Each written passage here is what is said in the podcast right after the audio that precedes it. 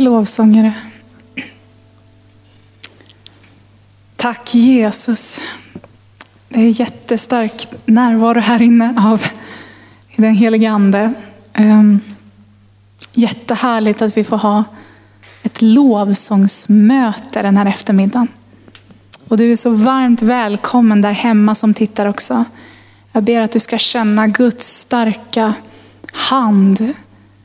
Att du blir omsluten på alla sidor av hans kärlek just nu. För du är så välsignad och du är så betydelsefull i Guds ögon. Det finns en mening med ditt liv och att du är här på jorden. Gud älskar dig. Han har skapat även anledning. Och jag heter Violetta som leder det här mötet. Jätteroligt att få vara här. Det här är ju, som ni märker, ett speciellt möte. Så att idag så kommer ni få höra faktiskt alla vi som var på Senis. Vi kommer dela varsina bibelord om lovsång. Kommer dela ett bibelord så kommer vi berätta lite om det. Så det är alltså jag, Violetta, Eneida Jörsen, Oskar Schillén och David Heijel. Det kommer bli jättespännande för vi har inte pratat med varandra om vad vi har för olika ord. Så det blir kul att höra vad Gud har lagt på våra hjärtan. Och det här är inte det sista mötet för idag faktiskt. Utan det kommer till möte klockan nitton ikväll. Så var med oss då också. Det kommer ja, bli minst lika härligt. Ja, och eh, jag vill dela ett ord från Ordspråksboken tre och vers fem kan vi börja med. Jag går över till kollekt nu. Förtrösta på Herren av hela ditt hjärta. Förlita dig inte på ditt förstånd. Räkna med honom på alla dina vägar. Så ska han jämna dina stigar. Sen kan vi gå till vers nio. Ära Herren med vad du äger och med det första av all din gröda. Då ska dina lador fyllas av rika skördar och dina pressar flöda över av vin. Och idag kanske vi inte har lador och grödor, vi som bor här. Men vi har annat. Vi har hus, vi har hem, vi har jobb, vi har mat. Och allting vi har, det ska vi ge till Herren. Allting har vi fått som gåvor. Och det är ju bland annat med tionde, att när vi får vår lön att vi ger först till Gud. För att då välsignar han det. Han ger oss saker som ah, det, vi, vi knappt kunde få faktiskt på andra sätt. Jag har varit med om så mycket övernaturliga saker. Och det här med att vi ska förtrösta på Herren av hela våra hjärtan. Att vi inte ska förlita oss på våra förstånd. Och vi ska räkna med honom på alla våra vägar. Så ska han jämna våra stigar. Det är ju ett väldigt häftigt ord. Och väldigt starkt. Och det låter ibland kanske lite overkligt att leva så. Hur kan man leva fullkomligt beroende av Gud? Eller tro på honom, lita på honom i allt man gör? Och eh, jag vill berätta om när jag gick i Bibelskolan.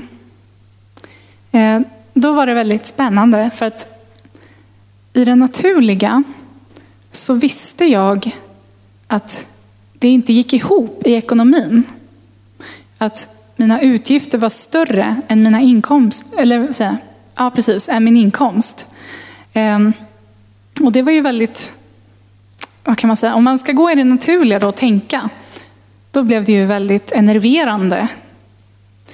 Och jag gillar att göra budget, jag gillar att planera, jag gillar att göra listor.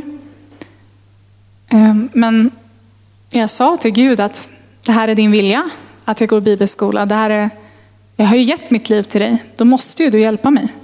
För det finns ju ingen anledning att jag är här om det inte är för Gud. Det är ju bara Gud. Och jag vet ju att han kan hjälpa mig. Så ja, jag sa till Gud, du får hjälpa mig. Och så var det i slutet av månaden.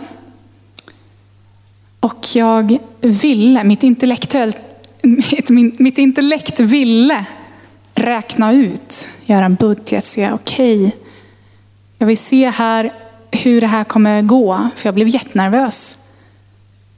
Men jag kände ofrid i mitt hjärta. Jag kände att Gud sa nej, du ska inte räkna ut det här. Så jag lät det vara. Och sen, vid månaden, sen så gick all, inkomsten kom, utgifterna gick. Och jag låg på plus. Och jag förstod verkligen inte hur.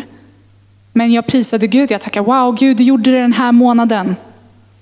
Men det, det jobbiga var ju att han skulle göra det varje månad. Ibland kan det vara lättare att stå och tro för någonting som är kortvarigt. Men eh, han skulle göra det varje månad. Så nästa månad, åh, oh, mm, jag vill göra en lista. Jag vill räkna ut då hur, hur ska det här fungera.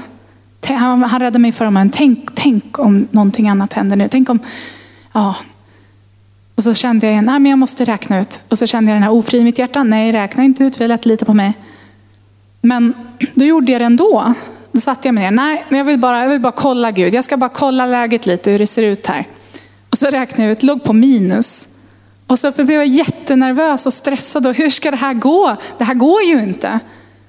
Och, så, och det, det var ju ingen bra liksom. Men sen så, ja, så kom... lönen och så utgifterna, så låg jag plus igen.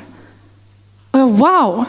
Och så var det så här fram och tillbaka. Efter ett tag så lärde jag mig att det var ingen idé att räkna ut och tänka naturligt. För att jag visste att det skulle bara ge mig oro och stress. Och sen skulle Gud ändå läsa det.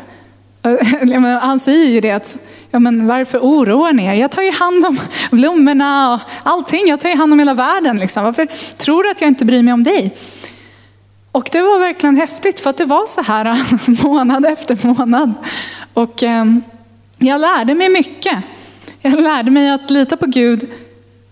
Alltså långvariga, ovanliga under. Ja, det, det, det är som att... Ja, men det blir som mirakel. Alltså man lever bara i mirakel. Det är inte någonting som bara hände för femtio år sedan. Utan Gud är ju lika mycket närvarande idag. Och det står ju här att räkna med honom på alla dina vägar. Så ska han jämna dina stigar. Och vad menas med det? Jag tänker att vägar, om man tänker en huvudled... där man går. En tydlig och klar väg. Vi går framåt med Jesus hand i hand. Men ibland så kommer en stig som vi behöver gå på för att komma fram. Och stigar är ju oftast ganska ojämna. De har saker man kan snubbla på. Det kanske är gyttjigt, vem vet. Det är inte asfalt i alla fall. Jag gillar asfalt, jag kommer från stan. Så stigar är allmänhet jobbigt. Men det är det som är häftigt att Jesus jämnar våra stigar. Och stigar är inte lika långvariga, de är lite kortare. Det är liksom, ja men vi tar en liten stig, sen kommer vi ut på vägen igen, den klara vägen. Och så är våra liv. Ibland är det som raka vägar och ibland så är vi på stigar. Men stigarna håller inte för alltid. Och det är därför jag ser det här, den här erfarenheten jag har, som jag berättade om i Bibelskolan. Det var en stig. Det var en stig som höll några månader. Jag visste att det inte skulle vara för alltid. Det kändes som en evighet när jag väl var där. Men sen kom jag ur det. Och sen var jag på vägen igen. Och Gud jämnade alla mina stigar. Han säger alla dina vägar. Ge alla dina vägar. Jag tänker på det också att om man får mat, ja men då kan man dela med sig av mat. Om man får pengar, då kan man ge tionde till sin församling. Och det här är faktiskt viktigt. För att genom det här så slutade jag ju inte ge till församlingen. För jag har ju sagt att Gud är min källa. Jag har ju sagt att jag litar på honom. Att jag räknar med honom på alla mina vägar. Så ska han jämna mina stigar. Så varför skulle jag räkna ut Gud ur det? Varför skulle jag tro att, att nej men, Gud säger nej men du behöver inte ge längre. Församlingen behöver inte för att du inte har pengar. Utan när vi ger så ger ju Gud. Och Gud, Gud gör det. Han kommer göra det som du längtar efter. Han vet vad du har på ditt hjärta. Så du är välkommen att ge till oss idag. Stödja vårt arbete här. Våra sändningar. Och, ja. Och du kan ge på Swish. Och numret är ett två tre noll fem sex nio noll fyrtiosex. Och bankgironumret är fem fyra nio sju sju fyra åtta. Så vi tar lite lovsång emellan. Och sen efter lovsången så kommer jag börja dela ett ord. Och sen så får ni, sen fortsätter vi alla här uppe. Tack för din gåva.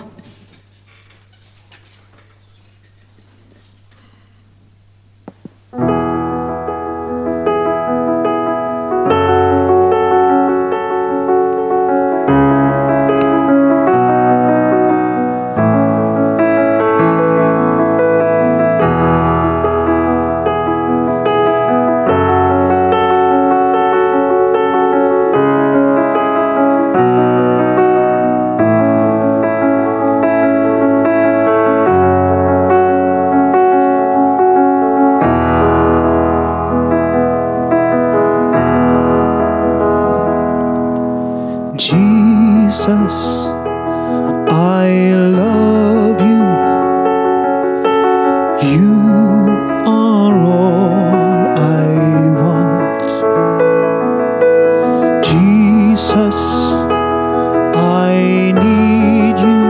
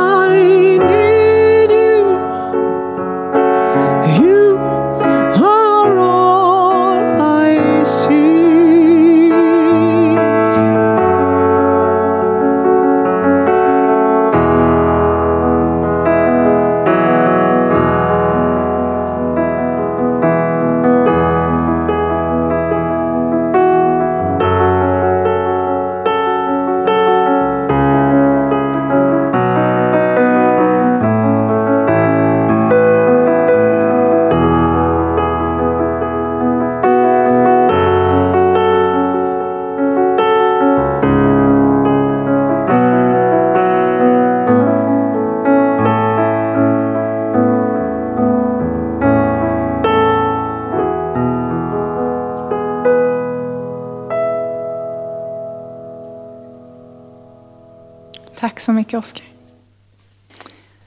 Vi går till Uppenbarelseboken, kapitel fyra och vers åtta.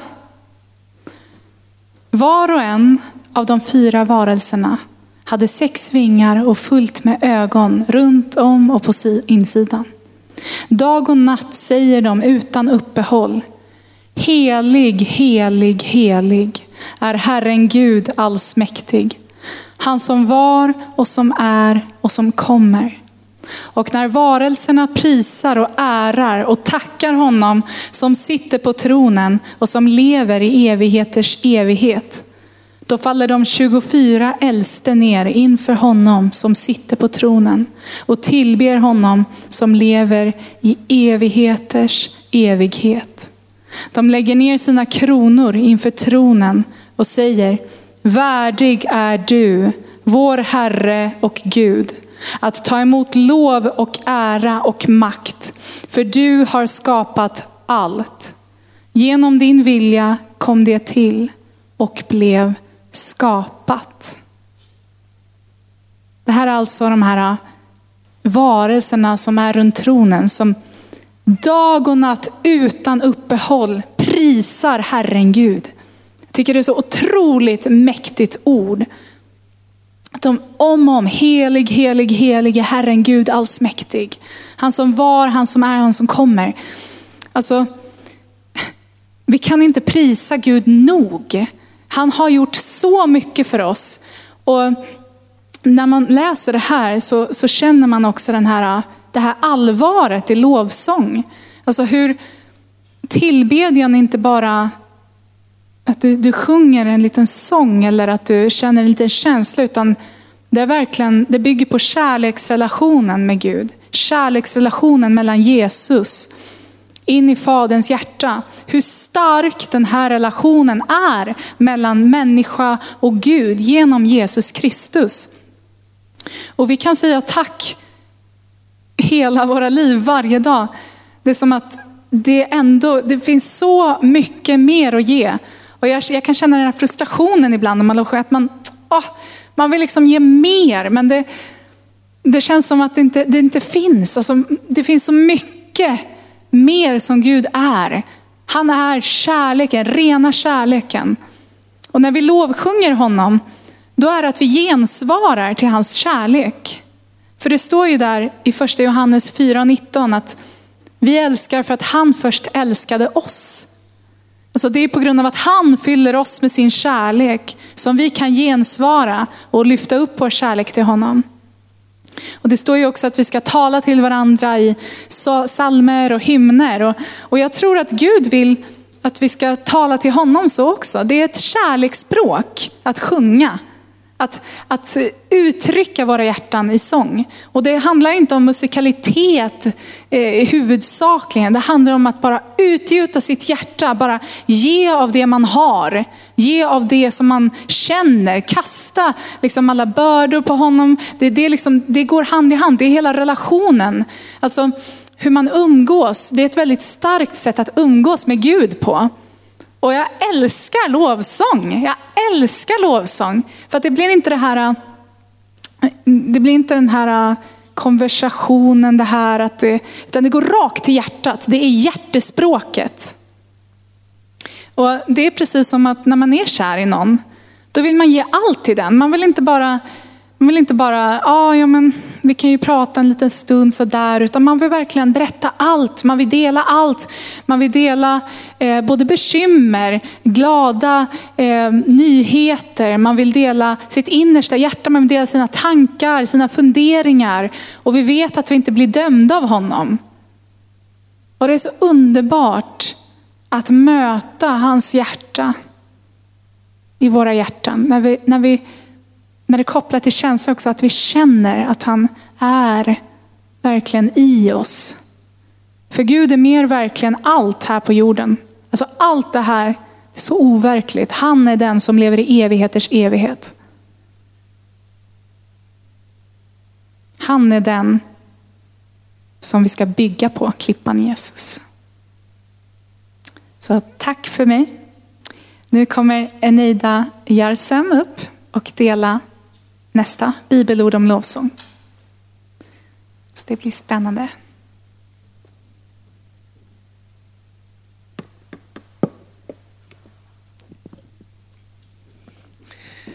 En del av sångerna som vi har sjungit här ikväll pratar om att Gud är god och hans nåd varar för evigt. Och en del av dessa sånger har blivit inspirerade i boken av psalm, och till exempel Psaltaren etthundratrettiosex vers ett kan vi säga: lova Herren för att han, han är god och hans nåd varar för evigt. Och för länge, länge sedan i mitt liv var det på ett sätt att jag hade svårt att se den där godheten. Jag hade så mycket behov, så mycket problem. Så att Guds, Guds godhet fanns där. Det var bara att jag inte kunde se det. Men vi har i själva boken Psaltaren lite hjälp. Om vi går till exempel till Psaltaren etthundratre. Står där i vers ett.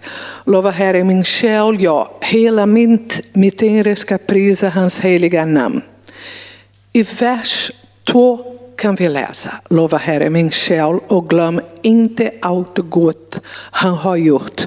Och det borde beskriva en hel av saker som han gör hela tiden för oss, och, och, och vi är Vi är så vana att ha alla dessa saker som vi tar det för givet att han gör det för oss. Han som förlåter alla dina synder och botar alla dina sjukdomar. Bota alla dina sjukdomar, det är något som jag uppskattar. Att vi har frälsning i Jesus. Han tog, när jag tog emot, varje gång så en person tar emot Jesus, han tar bort alla synder. Det är något som vi verkligen kan uppskatta. I vers fyra, han som, han som återlöser ditt liv från graven och kronar dig med nåd och barmhärtighet. Vi är verkligen frälsta, vi, vi ska inte dö, evig död. Och vi kan räkna med nåd. Gud är nådig. Han är barmhärtig mot oss hela tiden. Vers fem. Han som mäter ditt begär med sitt goda så att du blir ung på nytt som ett örn. Han vet vad han gillar. Vad vi gillar. Han vet vad vi gillar och han, han ger oss vad våra hjärta begär. Han som Som en far förbarmar sig över barnen, så förbarmar sig Herren över dem som fruktar honom. Ty han vet hur vi är skapade. Han tänker på att vi är stoft. Han vet om alla våra brister, alla våra oh, begränsningar. Och ändå älskar han oss och vill ha gemenskap med oss. Så jag tycker det här, när man känner sig lite och han är god, eller man kan ta en titt på det här Psaltaren etthundratre och se alla dessa anledningar att prisa honom för att han är god, han bryr sig om oss, han hjälper oss varenda detalj i våra liv. I, jag tycker det är intressant, de två sista versen i boken av Psaltaren, de gillar jag. Den döda prisar inte Herren, men vi, vi ska lova Gud nu och för evigt.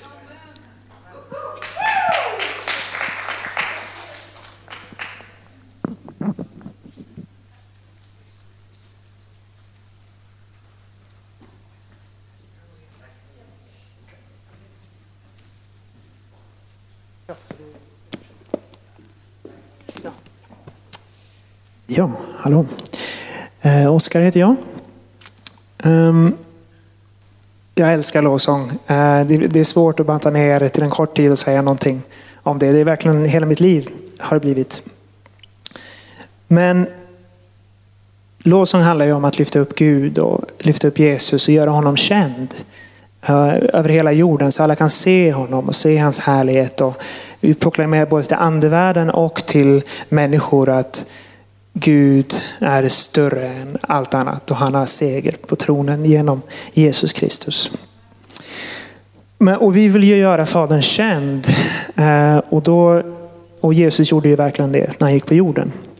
Och det finns ett ord som jag hittade häromdagen som jag har läst ordet förut. Men det var något jag såg i det som jag inte hade sett förut. Och då står det så här i Johannes ett och arton. Johannes evangeliet ett arton. Ingen har någonsin sett Gud, den enfödde som själv är Gud och i faderns famn. Han har gjort honom känd. Så här ser vi Jesus gjorde honom känd och han är i faderns famn. Och det här var det här nya ordet som jag inte hade sett förut då. Eh, I faderns famn. Och det var väldigt kraftfullt att, att han var i faderns famn. Och jag kollade upp det där för att jag ville se liksom, vad det betyder. Så kollade upp ordet och det betyder ju famnen då. Det är det här området. Det är det området som man inte vet som man kramas med. Här, så här kramas man med, med famnen. Och då tänkte jag, men jag, och jag har ju hört folk som kommer och sagt till mig så här, ja men Gud ger dig en stor kram. Och jag tänkte så här, är det verkligen bibliskt? Så här. Och, och då kollade jag upp det. För när, pastor Gunnar brukar säga när det finns två eller tre vittnesbörd så kan man fastslå det som sant då. Och jag hittade väldigt mycket om det här. Det finns bland annat i Psaltaren hundratrettionio. Du omsluter mig på alla sidor och du håller mig i min hand. Eh, Jesaja fyrtio elva. Han vallar sin jord med som en herde. Han samlar lammen i sina armar och bär dem i sin famn. Femte Moseboken ett trettioett. Och i öknen såg du hur Herren Gud bar dig, så som en man bär sin son. Hela din väg ni vandrade. Hela din väg, förlåt, nu försvann teknologi. Hela den väg ni vandrade tills ni kom till denna plats.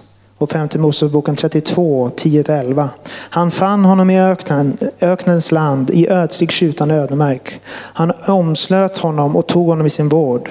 Han bevarade honom som sin ögonsten. Och det är så mycket om det här med att, att, han, bär, att han bär oss och att han omfamnar oss. Och jag tycker det är så fint här för att det står ju att Jesus...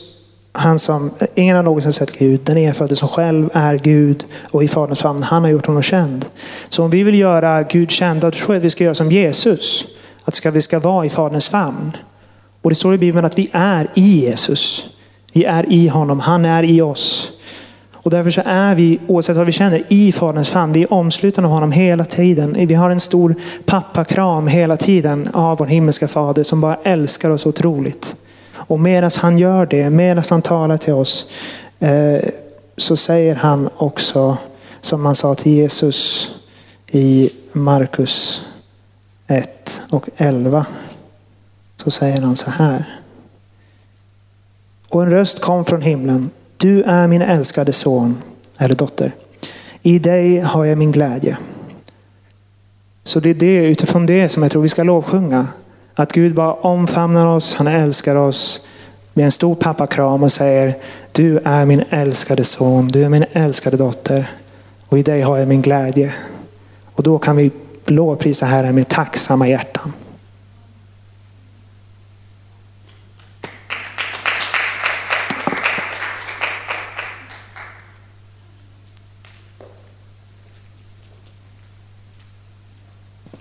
Ja, hej. Mitt namn är David.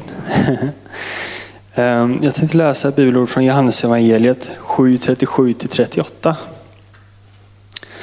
På den sista dagen, den största i högtiden, stod Jesus och ropade. Om någon törstar så kom till mig och drick. Den som tror på mig, ur hans innersta ska strömmar av levande vatten flyta fram, som skriften säger. Det här fick jag verkligen uppleva för elva år sedan. När jag hade panikångestattacker. Då, eh, ja, då hörde jag en sång inom mig på insidan. En, en, en sång som hette Du som är törstig. Den har ni säkert hört, men den går så här att du som är törstig, du som är svag, kom till hans källa, drick av vattnet som ger dig liv. Låt all oro och ångest sköljas bort i hans strömmar av kärlek som djup ropar ut till djup. Och när jag hör den här sången så, så blir jag helt lugn. Och senare, samma vecka, så, så gick jag till ett ungdomsmöte. Och då sjöng de om den här sången igen. Och jag fick höra den här sången igen. Och eh, de predikade om Guds kärlek. Och jag känner bara Guds kärlek strömma över mig. Och jag blev helt fri. Och från den dagen så har jag aldrig haft panikångestattacker igen. Så det finns verkligen frihet i lovsång. Och eh, ett bibelord som styrker detta är också Johannes första brev fyra arton. Och där står det om detta: rädsla finns inte i kärleken, utan fullkomliga kärleken driver ut rädslan. Rädslan hör ju samman med straff, och den som är rädd är inte fullkomlig i kärleken. Så när vi får möta Guds kärlek så driver den ut all fruktan. Och senare i livet så fick jag social ångest också. Men då fick jag höra en ytterligare en sång. I'm no longer slave to fear. och, och jag fick återigen ett starkt gudsmöte. Och jag bara kände hur Gud bara kom med sin kärlek återigen till mig. Och jag satte mig fri. Uh, så det finns verkligen uh, frihet i lovsång. Så att uh, ja, när vi sjunger så, så sjunger vi ut vår frihet och vi lovsjunger Gud. Och när vi sjunger så kopplar vi ihop med, med redan änglarna som, som vi Violetta pratade om tidigare. Att de sjunger helig, helig, heliga Gud, den här mäktige som är och var och som alltid kommer. Uh, och när vi lovsjunger så kopplar vi ihop med de här änglakören i himlen. Och så sjunger med dem. Så att vi, det, vi, behöver inte, vi behöver koppla ihop med dem och så sjunga lov för att prisa Gud. Så, så kommer flödet. Liksom. Och vi har den här källan på insidan också. Så att det är bara att ösa ur. Liksom. Mm. Amen.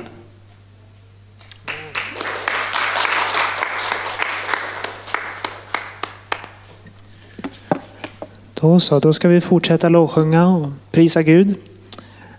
Vi ska sjunga just den här som Violetta sa och som David avslutade med. Och bara koppla ihop med de här änglakören nu i himlen. Och ta emot det här löftet att vi ska ha som, så som i himlen så och på jorden. Det ska ske just här, just nu. Så ska Gud få bara tala till våra hjärtan. Vi ska koppla ihop med himlarymden här och bara prisa Gud för det goda han gjort.